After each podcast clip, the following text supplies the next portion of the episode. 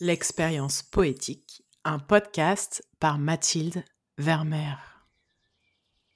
Chroniqueuse, romancière et oratrice, j'ai une conscience aiguë du pouvoir des histoires et des mots.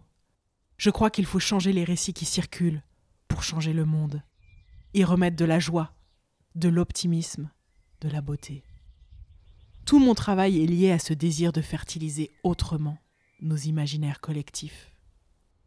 La poésie, c'est le royaume de l'émotion et du sentiment, dont les traces éphémères restent longtemps. En 2022, la thématique du printemps des poètes, c'est justement l'éphémère. Alors, pour cette saison 2 du podcast L'expérience poétique, je vous propose de plonger chaque lundi dans une écriture poétique singulière, soulignée par un univers sonore original, et de vous laisser toucher par une plume contemporaine qui offre sa vision d'un éphémère inoubliable. Voilà que l'été s'installe. La chaleur enrobe nos corps, les vêtements se font plus légers. Bonheur de rentrer dans le rythme estival, de se donner le droit de ralentir et de croquer des fruits gourmands. Le changement de saison m'a donné envie de vous offrir un épisode sensuel, amoureux, incandescent. Oui, incandescent, carrément. Pour cet épisode, je vous propose ainsi de découvrir la poésie charnelle d'Ananda Devi. Pour la présenter, je vais reprendre les mots de son éditeur, un portrait qui éveille la curiosité. Née en 1957 à trois boutiques de parents d'origine indienne, Ananda Devi restitue dans son œuvre le tissage culturel et humain si particulier de l'île Maurice. Élevée au contact de plusieurs langues, ethnologue de formation, traductrice de métier, elle est sensible à l'imbrication des identités, à la question de l'altérité et à la situation des femmes dans le monde. Après plusieurs romans et plusieurs publications poétiques, en 2020 aux éditions Bruno Doucet, paraît le recueil dans lequel je vais puiser des textes aujourd'hui. Ce recueil contient deux parties. D'abord, Danser sur tes braises, qui explore la thématique de la maternité. Ensuite, Six décennies, partie dans laquelle la poétesse dialogue avec son propre corps. Vous allez voir, le désir occupe une place centrale dans cette conversation intime. C'est vivant, c'est palpitant, c'est excitant. Fermez les yeux, écoutez la poésie incarnée d'Ananda Devi. Ce que tu as toujours écrit dans tes livres, c'était toi, ton corps, tes reins, tes lèvres, tes mains, tes seins, ta pelure, ton ventre, tes cuisses, ta fêlure. Il est temps de te réunir. Toutes les autres, tous les autres, toutes, tous, douleur, mort, mot, moi. Ce texte figure à la fin du recueil.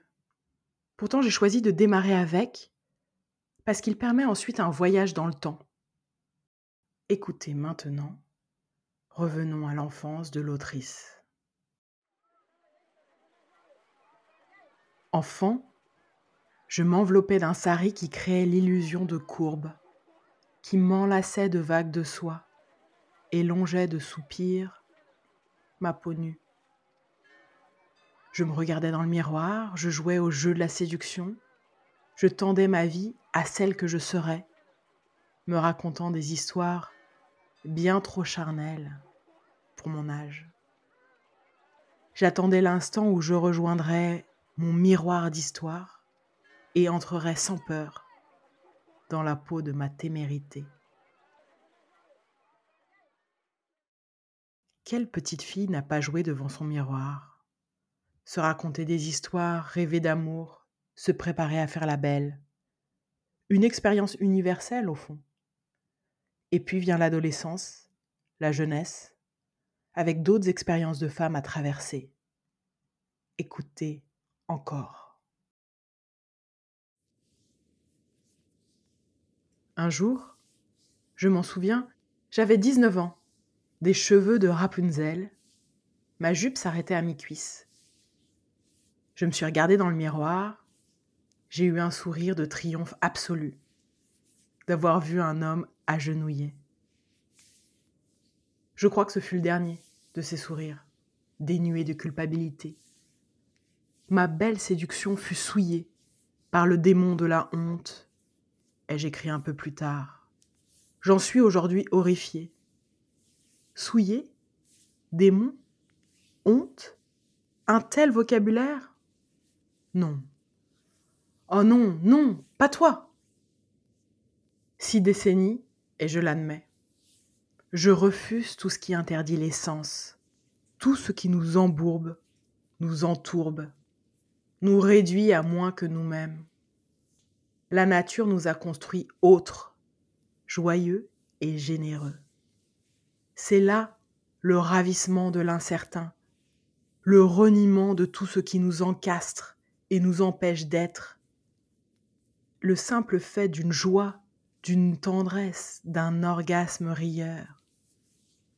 Je ne veux d'aucun masque, aucun voile, aucune croyance qui m'interdise d'être. Vraiment, me dit-il, peux-tu le prouver tout de suite? Et j'ai ri. Ne ferme pas la porte contre l'orgasme qui s'annonce, ni ses fêlures, ni sa vigueur. Laisse monter la marée du sang qui ravage l'ordinaire. Toute terreur est propice à l'agenouillement propitiatoire. Ainsi a-t-il parlé. Intéressant cette trajectoire. De la honte à la réappropriation de son plaisir. C'est jouissif. C'est divin. Pour conclure, j'ai envie de vous proposer un dernier texte pour affronter joyeusement le passage du temps. Tu dois comprendre la mère histoire de nos corps. Car combien de temps encore tairas-tu la vérité de ce que tu saisis?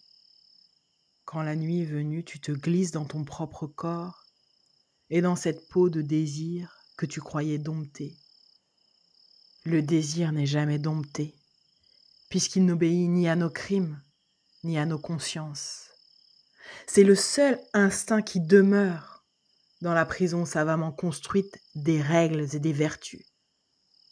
Rien ne ressemble à la précipitation de tes veines sous le regard de l'autre, au feulement de ta gorge lorsque le temps pose sa main sur la cambrure de ton dos.